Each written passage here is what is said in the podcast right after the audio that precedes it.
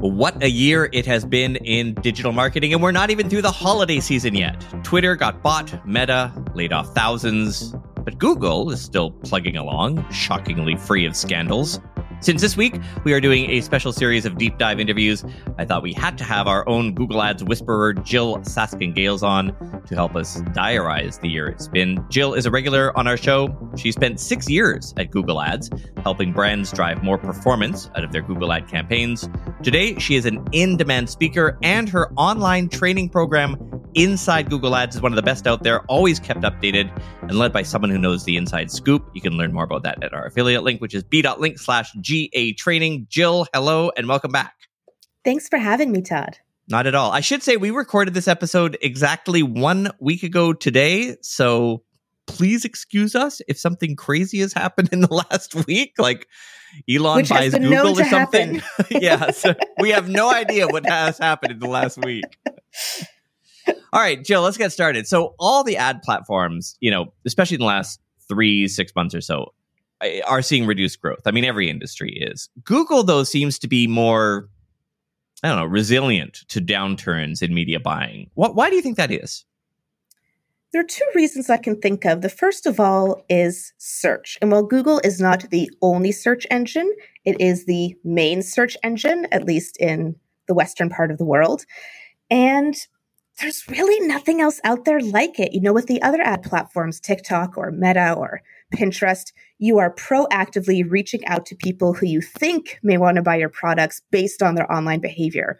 But with search, it's genuinely magic. People type into that little white box exactly what they're looking for, and you can show them an ad. So that positions Google really, really well.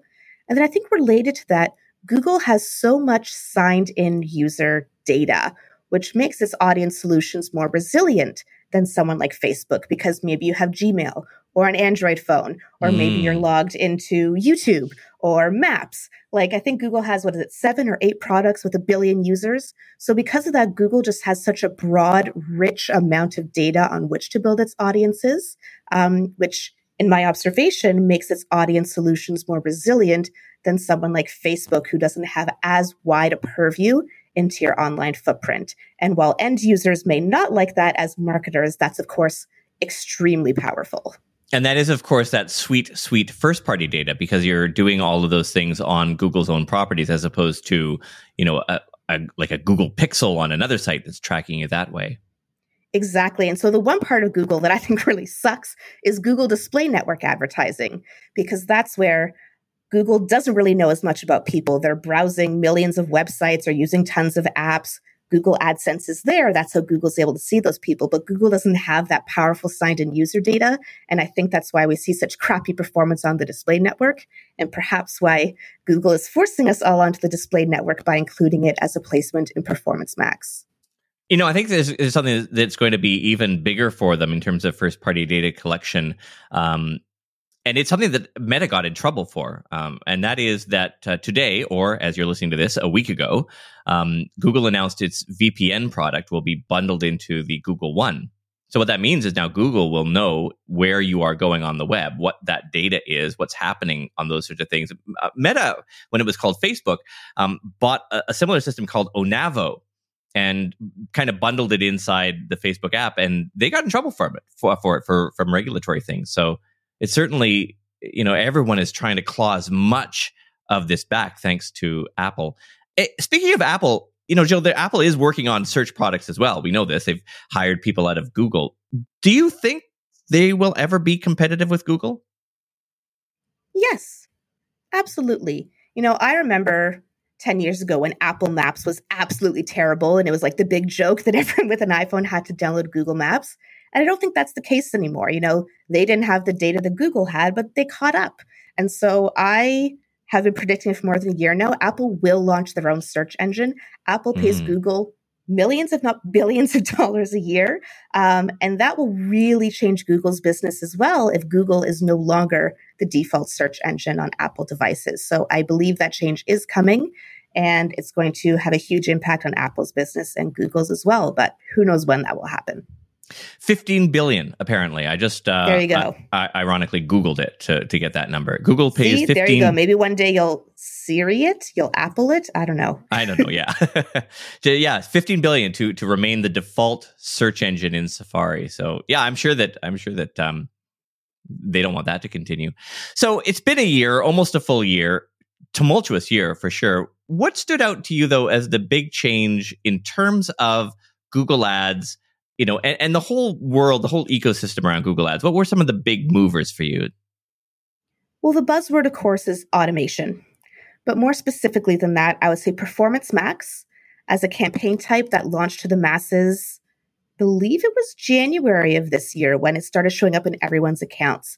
And so for those who aren't familiar, Performance Max is the newest campaign type in Google. And when you run a Performance Max campaign, Google will show your ads across search, display, discovery, YouTube, shopping if applicable, and local if applicable. So the one campaign to rule them all. So that has been a huge change. Of course, really relies on automation. I'd say another big change we saw this year that's a continuation of what's been happening the last few years is the way keywords work and match types work. Uh, broad match modifier went away. That was a very popular keyword match type. And, you know, exact match isn't so exact anymore. Phrase match isn't so phrasey yeah, anymore. Yeah. Things are moving more broad. I understand why Google needs to do that to grow their business. They want to monetize as many searches as possible. Of course, as an advertiser, it can be very frustrating when you think that the keyword Google Ads course in exact match will only match the searches for Google Ads course, and somehow you're matching to searches for Facebook Ads course. Uh, and again, that's automation. So performance max, keywords, two big changes. And then I guess the third big change across the whole industry that we're really starting to see inside the Google ecosystem is vertical video, short form video. Um, with ad placements coming to YouTube Shorts, with video placements coming into Discovery, with vertical video placements coming into display, just that vertical format is really starting to permeate all different aspects of the Google Ads ecosystem. Uh, and you were fairly uh, happy with Performance Max. It seemed to get better and better. I mean, at the very beginning, it was, I hated it because it removed a lot of control from marketers. You know, you couldn't target as well. And in fact, I think when it started, you couldn't put targets in at all, could you? You still can't pick your exact targeting. You get to create an audience signal. But I think Google just lets you do that to make you feel better. At the end of the day, Performance Max wants to drive conversions. And you, mere mortal, do not know, as well as Google, what will drive conversions, according to Google. So it just wants to drive conversions. Feel free to give it an audience signal. You should, but at the end of the day, it will show ads to people who it thinks will convert. However, you have set up conversion tracking. Good with conversions, bad with lead gen. Yeah, lead gen's really difficult because while there is a conversion, the conversion is filling out a form and anyone can fill out a form. So that's why I still think for e commerce, Performance Max is great. For lead gen, not quite there yet. I want to get to the vertical video world uh, in a moment because, of course, TikTok has been on the lips of, of everyone this year. But can we talk about a little slightly more boring topic first? But I think is is, is going to be really important in the next year or two. And that is this sort of cookie apocalypse. Google, you know, bless its heart, has tried a number of times to get a replacement out for it from the third party cookies that it keeps saying it's going to remove from Chrome. And then like every week it's like, well, we're going to push it back another month. We're going to push it back another six months. I, I think at least pushed, they're honest. They are. At least they're honest. And I think it's pushed back, kid you not, to 2024 now, isn't it? It's like mid 2024, I think. That's right. Their latest. Yeah. So they've tried a bunch of stuff. They tried FLoC. They've tried Topics. Would you how, do you know where they are in terms of finding a replacement, or are they still like just trying their best to figure it out? Trying their best to figure it out. They do have a website, privacysandbox.com, where anyone can go and see what's been tried, how the tests are going, updated timelines. They're very transparent because, as is the Googly way, they're trying to create a framework for the whole industry, not just something that works for Google. And they're trying and they test these new frameworks and performance is just dismal. So they keep pushing back the deadline and uh, and keep on trying. Yeah if anyone can figure it out google can. I do have faith in that but they haven't figured it out yet and they're open about the fact that they haven't figured it out yet. Yeah. All right so tiktok or as youtube calls it youtube shorts there are reels uh, snapchat's got one i think it's either spotlight or showcase i can i think it's spotlight i can't i can never remember anyway everyone's got their own sort of tiktok clone all of the platforms are slowly figuring out how to monetize it, though. You know, these are short videos, at least right now they are. So it's, it's hard to jam a 20 second mid roll into a 20 second video. Do you think, though, that this year ahead is going to be as big a deal in terms of ad placements around, in their case, YouTube Shorts, as we all think? I think so because it's the biggest growth opportunity. Video in general, we know that YouTube ads have been a huge growth opportunity, a volatile opportunity because, you know, a few years ago there were brand safety issues. A whole bunch of big CPG companies pulled their ads, then they came back. Um, but one of the biggest growth opportunities in terms of inventory, like places that Google can monetize, is YouTube Shorts. They've released some crazy stats about just the watch time on YouTube Shorts, the number of shorts uploaded every day. It's in the billions. Um, and, you know, Google makes money on advertising, whether it's a search ad, a discovery ad, a YouTube ad, etc. So I think we can definitely expect to see a lot more growth in that area. Support for this podcast and the following message come from Corient. Corient provides wealth management services centered around you. They focus on exceeding your expectations and simplifying your life. Corient has been helping high achievers just like you enjoy their lives more fully, preserve their wealth, and provide for the people, causes, and communities they care about. As one of the largest integrated fee only registered investment advisors in the U.S., Corient has deeply experienced teams in 23 strategic locations. Corient has extensive knowledge spanning the full spectrum of planning, investing, lending, and money management disciplines. Leverage Corient's exclusive network of experts to craft custom solutions designed to help you reach your financial goals, no matter how complex they may be. Real wealth requires real solutions. For more information, connect with a wealth advisor today at corient.com. That's C O R I E N T.com. Corient.com. Without the ones like you, who work tirelessly to keep things running, everything would suddenly stop. Hospitals, factories, schools, and power plants, they all depend on you. No matter the weather, emergency, or time of day, you're the ones who get it done. At Grainger, we're here for you with professional grade industrial supplies. Count on real time product availability and fast delivery. Call clickgrainger.com or just stop by. Grainger for the ones who get it done. I want you to get your fortune telling ball out for a second. When we do this episode a year from now, and I ask you, what was the big change this year? What do you think you'll say? I don't think there will be as many changes in 2023 as there were in 2022. And I say that because 2022 has already brought some very big fundamental changes, which we've mentioned. And 2022 started with the economy in a really good place, with the ad industry in a really good place.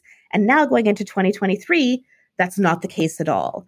And so I would expect if Google did have huge changes planned for 2023, that they would push those plans back, change those. And I expect them to really double down and focus on their core businesses and ads. It's search, you know, it's YouTube and doubling down on bets they've already made, like YouTube Shorts. So I don't expect any crazy big changes in 2023. Uh, we will see more automation. You know, automated creative is a space that Google's been playing in. Perhaps we'll see more of that. Perhaps we'll see even less control over keywords. I expect more features and control features to be added to Performance Max.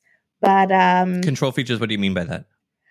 Oh, control features meaning um, being able to control more aspects of it. Right now, Performance Max is so automated. But for example, a few months ago, Google added the ability to change your Performance Max location settings to just location like only target people in this location rather than having to target people interested in a location. Like it's a little radio button, but it completely changes the way the campaign yeah. works. So every month or two, the ads liaison has been announcing kind of these little tweaks to Performance Max that allow for more control. I think we will see a bit more of those because Performance Max is such a focus. But outside of that, automation, automation, incremental changes. I don't see any big crazy things happening, but uh, we'll have to talk about it next year and see what actually happens. Yeah, I, I, I think I can speak on behalf of the entire media buying industry when I say, please let's not have any major. You know, this has been, just been crazy. I mean, Meta's platform is down half of the time. Twitter is just its own clusterfuck. I, I don't mind if Google wants to just kind of be you know slow and steady i feel like i feel like we all need that And there have been actually two major um, executive departures at Google recently. One is Bill Ready, who kind of ran all of the commerce operations, all the ad products around shopping and e-com. He left to go to Pinterest. Mm. Um, and then, kind of the head of North American sales, Alan Thygesen, just left to go be the head of DocuSign, I believe. So we have seen some executive changeover, which also, of course, makes it harder for the organization to make big changes for its employees and for advertisers. Yeah, that executive that went over to Pinterest has already started making some changes and making Pinterest more searchy. So I guess not surprising to see which is funny because he made search more Pinteresty. yeah, indeed. Can we talk about your business for a second? I, I, you know, you and I first met on TikTok, where I saw you doing a bunch of Google Ads, uh, I guess, training or or videos there. I've always been fascinated to watch how people use social media to build their own brand. Um, you've got a book coming up. Can we just talk a bit about how that all started for you, in case people are also trying to emulate that? Yes, it started completely by accident and out of necessity. Uh, when I left Google, I actually left Google to join a startup as CMO, and I only worked there for two weeks, which is all I'm legally allowed to say about that. So I found myself without a job and was like, what the heck am I going to do? And I knew that I knew Google Ads really, really well, but I didn't know how to monetize that and turn that into a job. So I started posting TikTok videos out of boredom and was fortunate to go viral pretty quickly. And so fast forward a few months, I built a business on it. But I guess the advice I would give to others is it's really valuable to use social media platforms to demonstrate your expertise. Because by doing so, by me creating these TikTok videos with Google Ads tips or Google Analytics tips, people get to know me and then they come to me to hire me. So I've never had to go out there and say, like, hey, I'm Jyll and here's what I do, come hire me.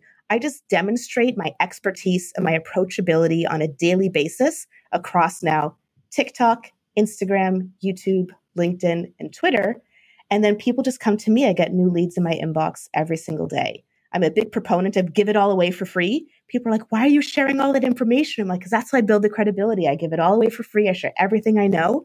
And then I get people contacting me every single day wanting coaching, Google Ads account audits, training, corporate workshops, etc. So it's been great. And I love the irony that I'm a paid ads expert who's grown my business organically.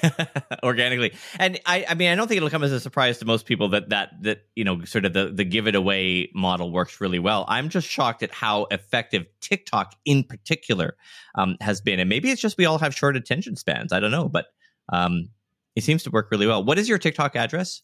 I'm at the underscore Google underscore pro, the Google Pro. And I will say, I'm not the only person who's done this. There's actually a great community of um, women entrepreneurs in marketing. And we've actually gotten together virtually before, like at least a dozen of us who have all just started posting on TikTok for fun. And then people start DMing us, hey, can I hire you? And now we have these thriving businesses thanks to it. People who work in SEO, branding, website design, Shopify experts, Facebook ads. So it really is a great channel. And then I use the tool repurpose.io so that every time I post a TikTok, it gets automatically posted to Instagram Reels, Pinterest Idea Pins, oh. Facebook Reels, and YouTube Shorts, which is great.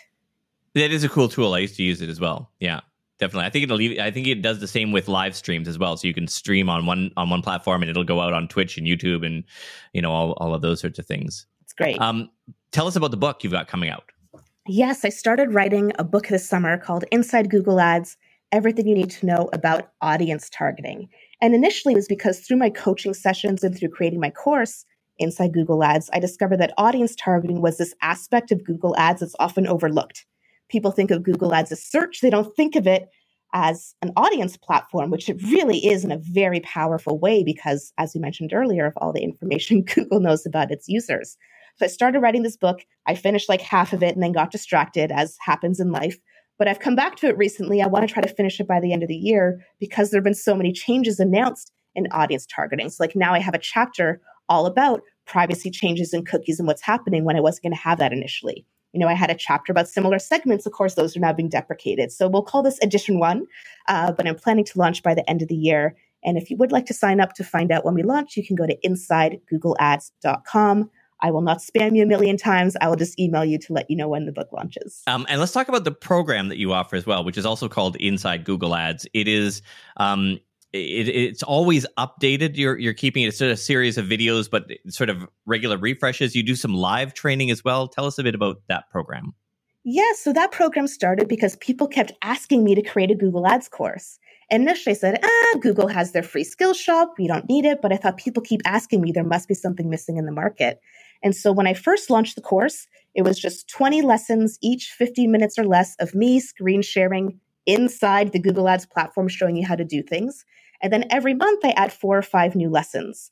And I keep the discussion section open. So someone will ask a question on a lesson, and I think, that would be a great follow up lesson. So now there's more than 60 lessons. I keep adding four to five new lessons every month based on what people are asking for. And then I also host a one hour monthly meet where sometimes it's just me talking about something. Sometimes I have a guest expert. For example, last month I had a Google Merchant Center product specialist from Google be my guest expert. And during that one hour monthly meeting, we do kind of a 15 minute presentation and then 45 minutes open question time for all the members. So I really enjoy running the course. We passed 100 members in September 2022. Uh, and it's a really great way to kind of engage with the community in a way that's more approachable and affordable than my one on one coaching. I really feel that that the value there is in that over the shoulder kind of thing that's always updated. I mean, there's lots of YouTube videos, but they're always out of date. There's no incentive to to update them. Whereas, you know, we're able to see sort of through your eyes, not just the the process of you know which buttons to, to click and why but kind of more of the psychological approach behind it which i think is important when it sort of media buying. Um, Jyll Saskin Gales. You can learn more about her program inside google ads at our affiliate link which is b.link slash ga training. Jyll thank you so much for this. Thanks for having me todd.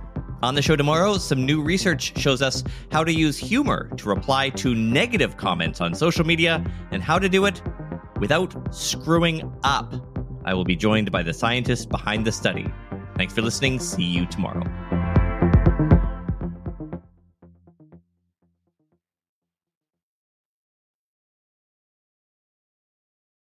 Without the ones like you, who work tirelessly to keep things running, everything would suddenly stop. Hospitals, factories, schools, and power plants, they all depend on you. No matter the weather, emergency, or time of day, you're the ones who get it done. At Grainger, we're here for you with professional grade industrial supplies. Count on real time product availability and fast delivery. Call clickgrainger.com or just stop by. Grainger for the ones who get it done.